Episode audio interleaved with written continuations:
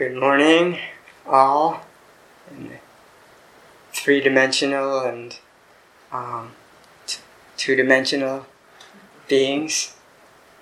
Excuse me, I know you're not you're not really two dimensional, but my limited perception makes you look that way.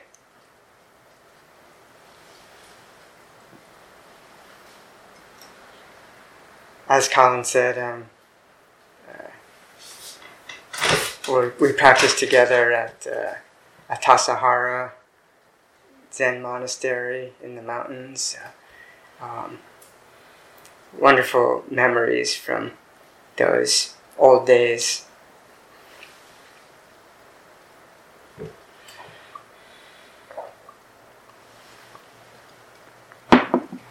My memory is that um, Colin really like helped keep that place going, Tassajara. It really, um, it's a complicated place to keep going to because it's off the grid and it's everything is always falling apart, and it's big and, and complex and. Uh, and uh, Colin was key person there, and also saving it from fire and so on. And then yes, we did this pilgrimage to the the Indian uh, holy sites of the Buddha 2014. Mm-hmm. Uh, great memories from that time too. And uh, it was maybe maybe it was since then that I've been back here, but it feels like some years, and I maybe met some of you before. It's hard to remember. Been a while.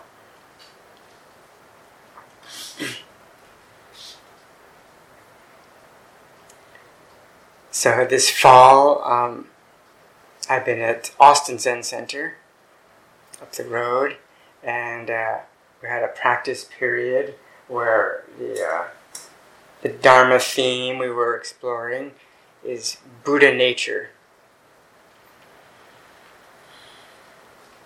And uh, many things could be said about Buddha nature. Many things can't be said about Buddha nature. But I thought I'd continue with that theme today in a, a story, a Zen story. It's one of my favorites that doesn't mention the term Buddha nature, but I think it's about Buddha nature. In the uh, in the collections of old Zen stories, these koan stories, in the Gateless Barrier collection, it's number 19, story number 19, called uh, Ordinary Mind is the Way. Anyone know that story? Well, this is great. This is great. This is one of my favorite stories. And, you know, if, if you heard it a lot of times, it's maybe be maybe be boring, but uh, maybe it won't be if you haven't heard it before. It's a kind of a a kind of a zazen instruction story. You could hear it that way, and um, in case I forget to mention, the connection to Buddha nature is that ordinary mind could be seen as a definition of Buddha nature, or synonym of Buddha nature. Which maybe sounds strange because we think Buddha nature is like this, the awakened reality, essence of all sentient beings, the way that uh, all all living beings share in this aspect of awakened nature, whether they're aware of it or not um, sounds kind of exalted, mysterious Buddha nature, but if we call it ordinary mind, it's maybe sounds a lot more ordinary.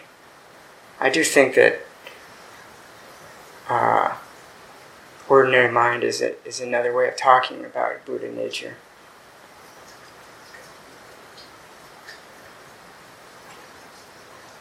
both in the Zen tradition, it's early early Zen in China. This was a popular um, phrase, ordinary mind. uh, and also in um, Tibetan Buddhist traditions. Interestingly, it's a whole different language and a, you know, different roots of the tradition, but they also use this term ordinary mind uh, in the same way for this amazing reality of Buddha nature. So the story uh, is that this is like maybe the 8th century in China, and uh, one of the great Zen ancestors, when he was a young practitioner trying to understand how to practice, his name was Jiao Zhou, and he went to his teacher, uh, Nan Chuan, and asked him, as they did in the old days and sometimes in, in present times, people want, want to like go right to the root of the matter. So Jiao Zhou came to his teacher Nan Chuan and said, What is the way? And uh, the way, or in, in Chinese, the Tao, is um, this term from so-called Taoism, Wei Weiism, from ancient times before before the Buddhist teachings ever came to China. There was Weiism, and the Wei. This is like Lao Tzu, right? Around lived around the time of the Buddha, but in China, and he would say things like, um, "The way that can be spoken of is not the true way." Things like this were said about the Tao. The Tao is like the source of all things, but we can't really say what it is. Um, that's the Taoist tradition. And then when Buddhism came to China, they um, they saw some similarities. So they started translating these Indian Buddhist terms, sometimes using Taoist terms, and they used the Tao or the way to translate like enlightenment, um, awakening in uh, in China. Interesting example of how um, of how like uh, when Buddhism comes to a new country, there's this kind of cross cultural meeting, and that they're they're looking for ways to um, understand this Indian tradition in Chinese culture. So um, the Indians might say, "What you're translating Bodhi or in Sanskrit, Bodhi is like enlightenment or awakening. You're translating that as the way? That's bizarre. What are you people thinking? the Indians might have said that, some of them anyway. But uh, it's stuck all the way up to today in the Zen tradition. The way, kind of a Taoist term. Which and now we have it in English, right? So the Tao is usually translated as the way, and uh, I think it's pretty good in English because um, the way has this kind of double meaning in English. It's like we can we talk about the way things are, like the way it is. There's that way, and then there's like the way to do something. Is a different meaning of way, right? The way it is is just like things are thus. This is the way it is. How, how, how are things right now? Well, they're this way. we can use way like that. That's kind of nice for describing the, the mysterious true nature of how it is. It's this way. But then, well, how do we practice it though? Um, well, this is the way to practice opening to this way. I think in English, I think it works quite well. The way for the Tao, and Tao works, I think, quite well for awakening the heart of the Buddha realized. So, um, because they were in China, Jiao Zhou asked his teacher, "What is the way?" And maybe he, maybe he meant, um, "What is tell me how it is. really. How is it? How is it right now? He might have been asking that, or he might have been asking, um, how should I practice Zen? Or he might have been asking both.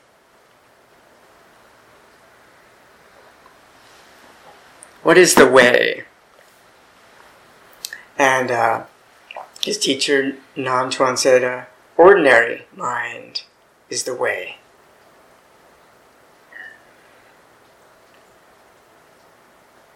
So now we're talking about this, you know, Buddha's enlightenment, Buddha's great awakening is, this teacher says, is called ordinary mind. Maybe, maybe, uh, at least when people first started talking that way, Zen people in ancient China, maybe it was kind of shocking to talk about Buddha's awakening as ordinary mind. Ordinary mind is the way, but um, Zhao uh, young Zhao uh, could accept that, that answer, um, but then wanted to know, well, okay, ordinary mind's the way, but let's get down to business now. How are we going to uh, practice with this? So he asked, um, uh, well, should I direct myself towards it if ordinary mind is the way, I should try to find it, right? I should try to direct myself towards it. That's one translation.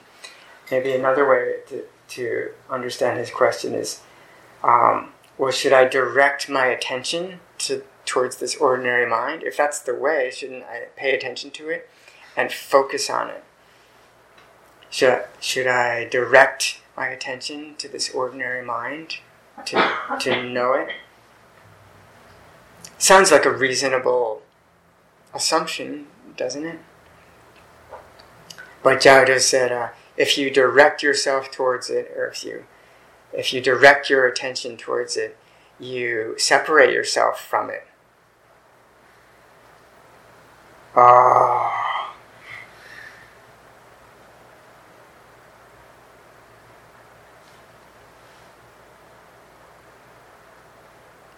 maybe maybe young Zhao Zhou said to himself, "Oh."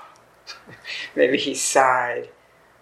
Great, or like, here's this way that I'm I'm totally devoted to. I, I want to practice the way and realize the way. Um, but uh, I'm not supposed. If I if I if I direct my attention towards it, I separate myself from it.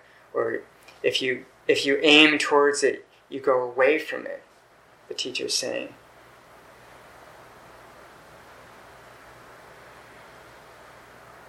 So this is kind of a hint. It might sound like a paradox or, a, uh, you know, trying to confuse young Zhao or something, but uh, it's a it's a hint about what this ordinary mind is like. It, it can't be some thing over there. It can't be somewhere outside of our own being right now. If it were outside of our own being right now, then we could direct our, ourself towards it. We could aim towards it or direct our attention towards it. Like there's, like, if um, if the instruction was um, this cup is the way, and then and then we're the teacher said uh, we could ask, should I direct my attention towards it? And we could say, yeah, in order to know and experience this cup, you should direct your attention towards this cup. But it's the way is not like this cup that's like out here, apart from the mind. It um, it is our very nature. It is our very being. So, if we try to um, attend to it as another experience, like the cup, another experience like the cup that seems to be outside of ourselves, if we direct our attention to it like that, then um, we separate from it. Which kind of implies that we're maybe not separate from it to begin with, but if we try to look for it as something, then we actually separate from it.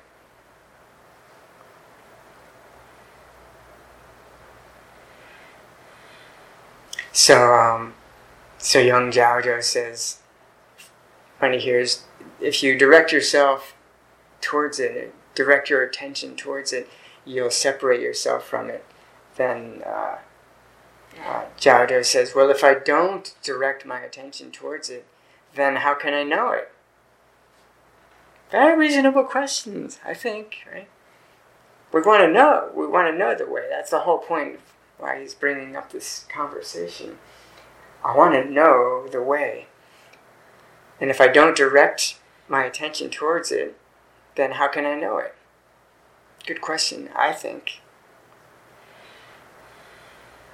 And uh, so he asks, if I don't direct my attention towards it, how can I know it? And and Nan Chuan says, the way is not a matter of knowing or not knowing. And uh, then commenting further, he says, knowing is actually just delusion. And I think he's talking about the way we normally know things outside ourselves. Like, oh, I know, I know there's a cup over here. That kind of knowing, strictly speaking, in in the Zen tradition, is kind of a delusion. To know something in this dualistic way. Dualistic means there seems to be a split into two. Duality is like is the realm of two, and the split seems to be like there's somebody over here knowing, and there's something over here that's known. Right? That's how we usually think there's there's me or a mind over here that's knowing an object. We often call it an object over here. That's how we know objects. We, we, we direct our attention towards them and then we know them as objects. Uh, so in this case, Nan Chuan saying, um, the way is not in, in the realm of knowing things in this way, this kind of knowing, knowing things as external objects, external to the mind. That's dualistic knowing. And um, so he says, knowing is delusion. And I think we can understand it, that that kind of knowing, knowing something outside of ourselves, is, is a kind of a split, divided knowing. It's a little bit off. It's not that diluted. To say, what is this? It's a cup. I know it's a cup. It's not that diluted. I mean, in a way, that's true. Conventionally speaking, that's true. But from the Zen perspective, that's a big statement to say. That kind of, to know that this is a cup is actually a kind of delusion, and that this cup is something other than the mind that's knowing it. That's like that's a, a, a kind of a strict statement. Knowing, but that's what I think he means by knowing is delusion. But then he says not knowing is just um, confusion. Like if we were to say, um, well, then okay, we're not going to try to know this this cup or this ordinary mind. Let's just try to like stop all our thinking and just don't know anything at all. We'll just be like a drooling zombie, a vegetable. Um, so that so that's that kind of not knowing, that kind of not knowing, is just confusion. So, so remember, um, young Jiao is asking, well, if I don't direct my attention to the way, the ordinary mind, then how will I know it? I, isn't that isn't this important to know ordinary mind? Jiao says, uh, the way or ordinary mind is not a matter of knowing it or not knowing it, and there's a problem with both problem with knowing it as some as something, as some external thing, or as some particular experience. That kind of knowing is a kind of delusion. But not knowing it at all is just like, well, let's forget about it. Forget about this ordinary mind thing. It's too confusing. Let's just um, let's just have some water or something. like, no, no, this is really important. This is like the most important thing for Jiao ordinary mind.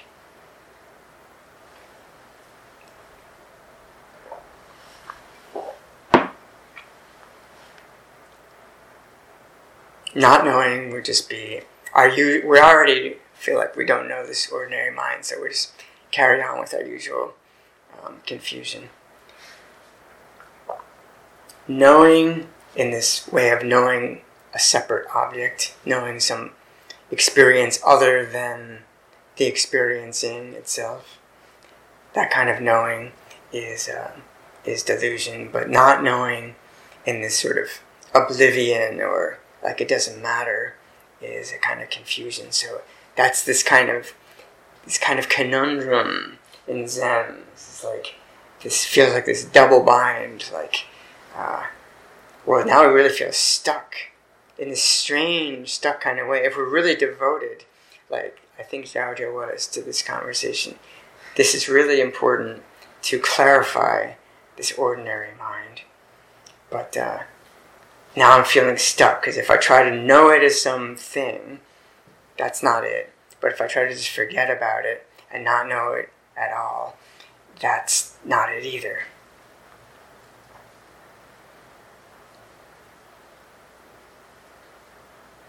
And uh, Nan goes on to say, uh, since it's not in the realm of knowing or not knowing, that's how it is.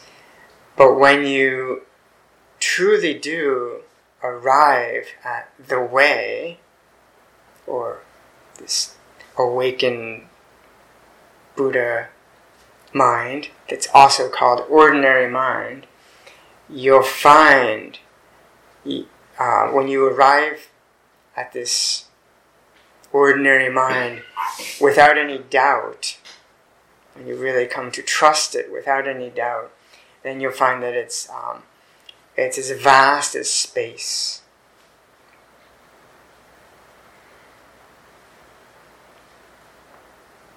It's a lot like space, ordinary mind.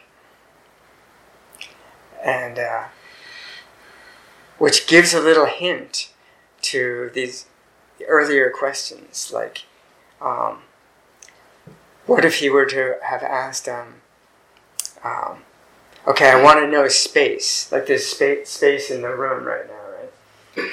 Like the space in the room. What if you were to ask, I, I want to know space. Should I, should I direct my attention to space?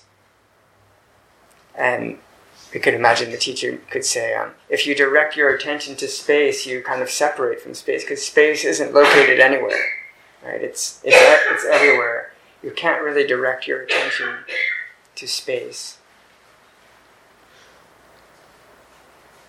And then, and then we could imagine Zhaozhou saying, well, if I don't direct my attention to space, how can I know space?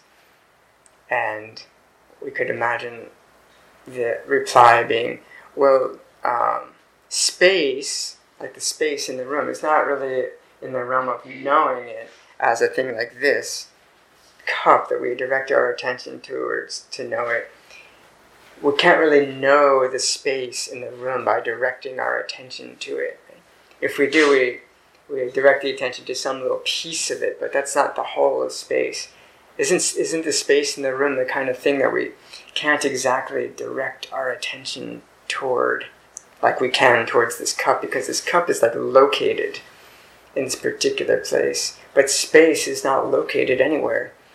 So I think it, it's a it's a great analogy for ordinary mind. It's like space.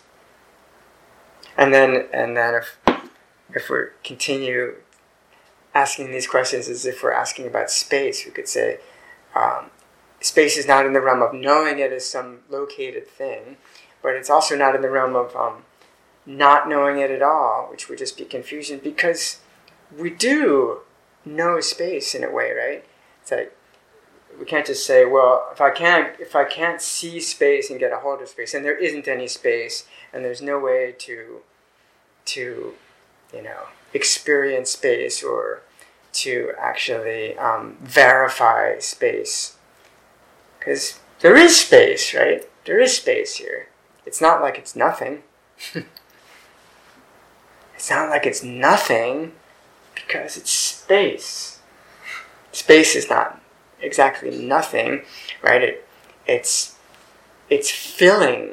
It's filling the room. It's um, it's filling all of us,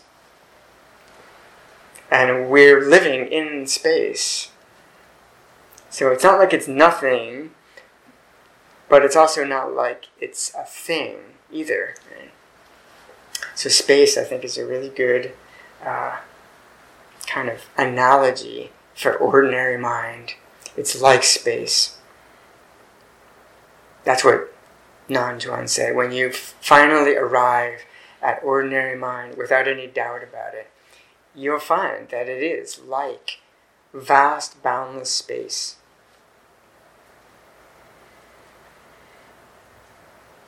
Now we're not talking about the um, the kind of outer space that's filling the room here.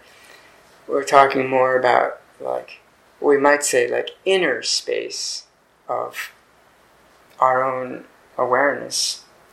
Not exactly inner that it's like inside our head or inside our body, but um, as contrasted with with so-called physical space, which is you know it's not a physical object, but a physicist would talk about it as one of the physical elements, maybe.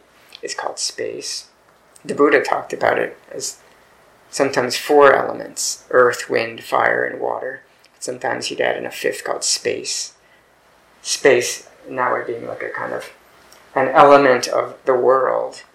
But here we're talking about a space a lot like this physical type of space but this is like the space of our own awareness. We might feel like our own awareness is is um, is feels limited or or stuck or or um, contracted or um, bounded or it's somehow our awareness is like stuck inside our skull or something might feel that way sometimes, but like our awareness isn't stuck inside our skull, right? It's not actually located anywhere. Yes, there's a brain inside the skull, but our awareness, our experiencing awareness is, is actually not located anywhere. And therefore, because it's not located, how could it have any boundaries or edges? Only located things can have can have located edges and boundaries. Oh, our, our own ordinary awareness is like that. It doesn't have it doesn't have a location and therefore doesn't have edges. Doesn't even have a center.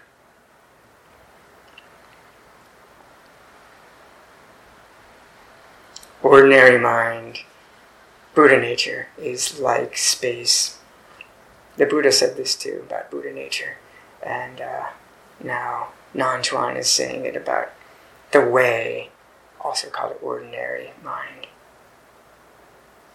And uh, finally, his final statement he says, again, the way, which he previously defined as ordinary mind, is not a matter of knowing or not knowing. And, uh, and when you when you really come to arrive at the ordinary mind that you already are, you'll find without any doubt that it's that it's vast like space. And how can we talk about this in terms of like existence and non-existence? Things like that. That's his final statement. And we could say space like this like the space in the room. Also, I think we could apply this. It's not really something that exists, but it's also not something that doesn't exist. It's not nothing, but it's not a thing either. So it's not in the realm of existence or non existence. It doesn't fit into these categories. So that's what um, what what Nanchuan said to Jiao and when Jiao heard this whole thing, and I think he was really present for this conversation, and he was trying to apply it to his own experience as he heard it. And when he heard the full, this full um, pointing from his teacher, um, he realized ordinary mind. He realized his own Buddha nature. And uh, and that story got recorded and translated into English, and now we've all heard it today. It's almost a miracle. and then that was Zhao was like a teenager or something, and then um, as I recall, he stayed with his teacher Nan Chuan um, until his teacher died, which was I think like um, 60 years, something like that. Maybe Zhao was around 20. He stayed with his teacher for the next 60 years. I think so. Maybe his teacher was quite old then. If his teacher was 30, he could have lived to 90. So then Zhao was um, 80 when his teacher died. And he said, he thought, finally now um, I can go um, see what's happening in other Zen places around China. He was very devoted to his teacher. I'm just going to stay here and practice with him um, as long as I can. But once his teacher was gone, then he started this pilgrimage where he just wandered all around China and visited other um, Zen teachers and had conversations like this with him, with with them, um, until uh, I think I think for um, like twenty more years he did this till he was a hundred. I think I'm if I'm getting the story right. Zhao this was extraordinary, right? Between eighty and hundred, he walked all over China just to visit Zen centers and Zen teachers. And then when he was a hundred, he finally thought, I'm getting a little old to keep walking around like this. My straw sandals are all worn out. I should settle down. So he stopped in the in the town called Zhao province, Chinese Zhaozhou, and um, found a found a place to um, small place to reside, and that became this Zen temple. And um, then he taught. He's he finally said, maybe maybe I've been practicing long enough. I could start teaching at age hundred, and he taught for another twenty years till one till he was one twenty. At least that's the story. And not typical of these other ancient Zen ancestors. They don't usually live that long. The Zhaozhou is like this rare occasion to live to be 120. Is it true?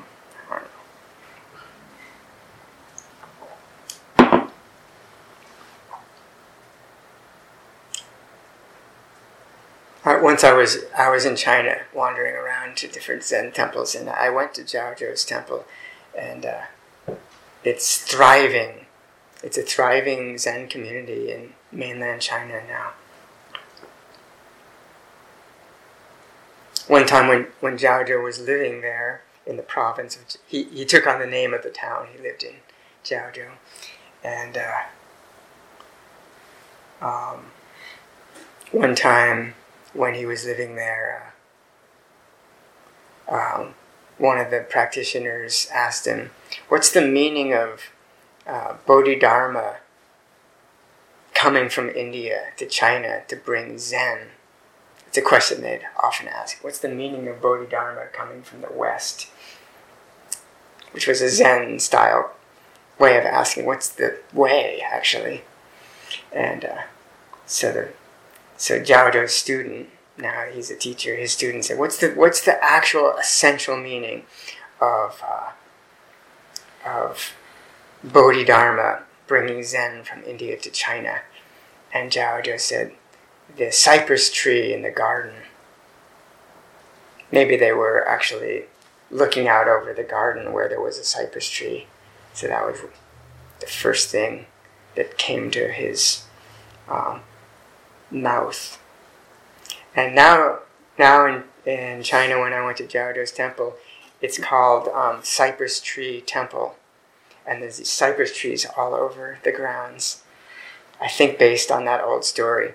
So um, now we don't know if those are descendants of cypress trees that were there, and Zhaozhou looked at one and said the cypress tree in the garden, or whether um, after he said this famous statement, the cypress tree in the garden, if after that they started planting cypress trees at Zhaozhou's temple, as a kind of memorial to him.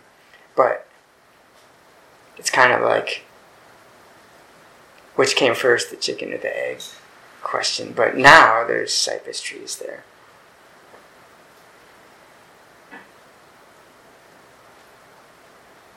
Why would you say that if it's not outside?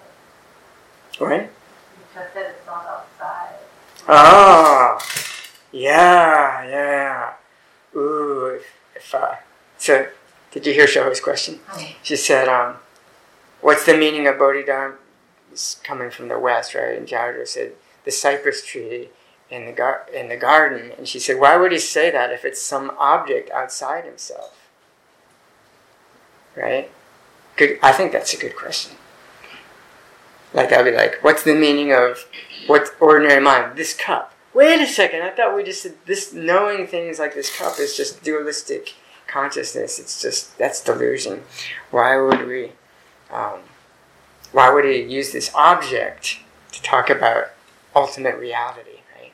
And uh, I say, ooh, because I don't know if I can remember the details of the story, but uh, but there's um, uh, I think maybe it was another time to um, another asked either the extended version of the same story or someone else asking um, Jayadro, what's the what's the ultimate meaning of Zen, right? The cypress tree in the garden, and uh, and the follow up was um, was another practitioner in the assembly asked just what Shoho asked. Have you heard this story? You haven't? That's amazing. To ask why why are you teaching using an object like the tree? The tree. I'm pretty sure that's how the story goes. Exactly. And then, um, and or why? I think it, I think the person says, why? Why are you teaching um, using objects, using things, uh, external things like the tree? And um, and Jayadro said, um, I'm not teaching using objects. I don't teach using external objects. And the person asked again, okay, well then, tell me really then, why did Bodhidharma come from the west? And Jayadro said, the cypress tree in the garden. I'm sorry, I, I wouldn't have brought this up, but Shoho forced me to. because this is a little more subtle, right? And we might say that's just that Zen nonsense kind of talk.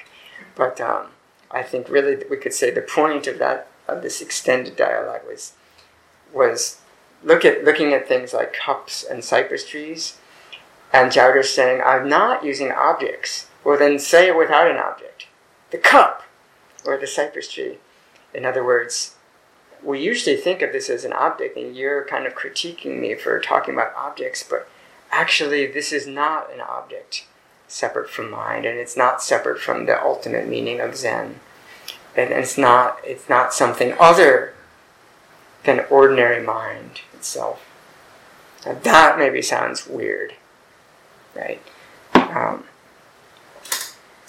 but um, but maybe one way to approach this would be that like uh, remember if ordinary mind's like space with no edges or boundaries this, the space in the room here, if we start relating to the space in the room as an analogy, we could say there's all these things that are appearing in the room, like like this cup, and all of us are are appearances in the space of the room. Right? So um, if we see if we say ordinary mind is like the space in the room, it's just the only difference is that here we're talking about an aware space a cognitive space. But there's things happening in this aware space, are there not? In fact, everything that's happening to us right now, could we not say that everything that's happening to us is happening in the space of our awareness? Right? There's like there's a there's a vision of this cup. There's seeing a cup. Well, where's where is the experience of the cup happening? It's happening in awareness for each of us, right? And same with the sound of his voice. Where is the sound of the voice happening? It's happening in the space of our awareness. Or it's in ordinary mind. And especially if we take something like the sound that we're hearing right now, sound of the rain and the voice, it's like um, if we start really examining it, and these people I think spent a lot of time in zazen, so they had a lot of time to examine these kinds of things. You know, let's say the sound of the rain is it is it happening out there as an object, or is it actually just within the space of awareness? And even deeper, is it actually just awareness itself taking the form of sound? Is the cypress tree that they're looking at in the garden something other than the knowing of it, other than the awareness of it.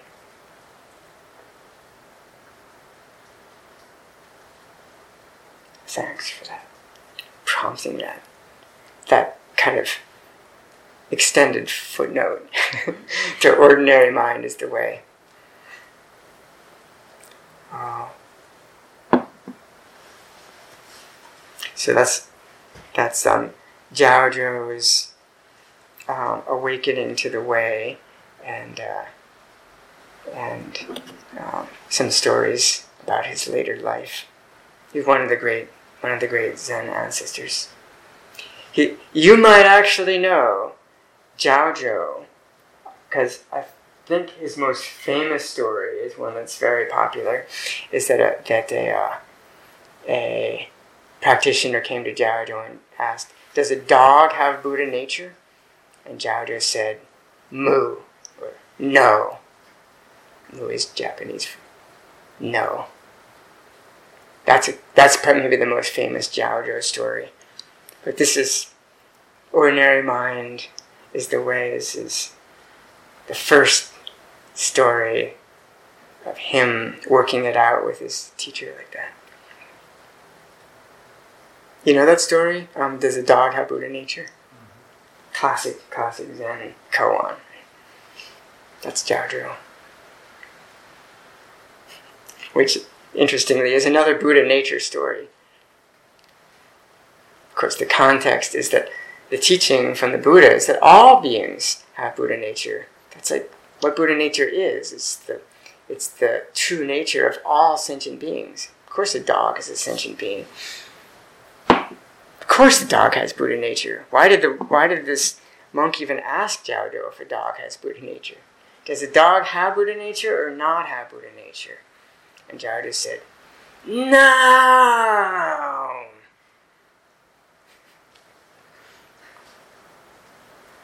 It's not like that. Does it have it or not have it? Does it not have it or have it? Does it have it or not have it? Does it not have it or have it? No I think it was like that. Although I recently read a story that Zhao was supposed to be this very soft-spoken teacher, very dynamic, and these these these radical sayings like the cypress tree in the garden and no, but the but somewhere I guess it says that Zhao was supposed to be very soft-spoken. So sometimes we think of Zhao saying no, but actually the proposal was that um, does a dog have Buddha nature or not have Buddha nature? That really he just said no. Maybe it was very quiet like that.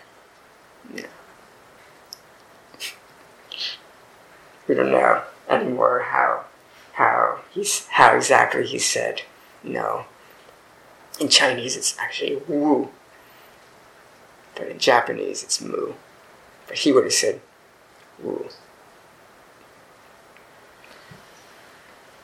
So um, that's a lot of strange stories. Um, any any any questions about all that, especially about ordinary mind?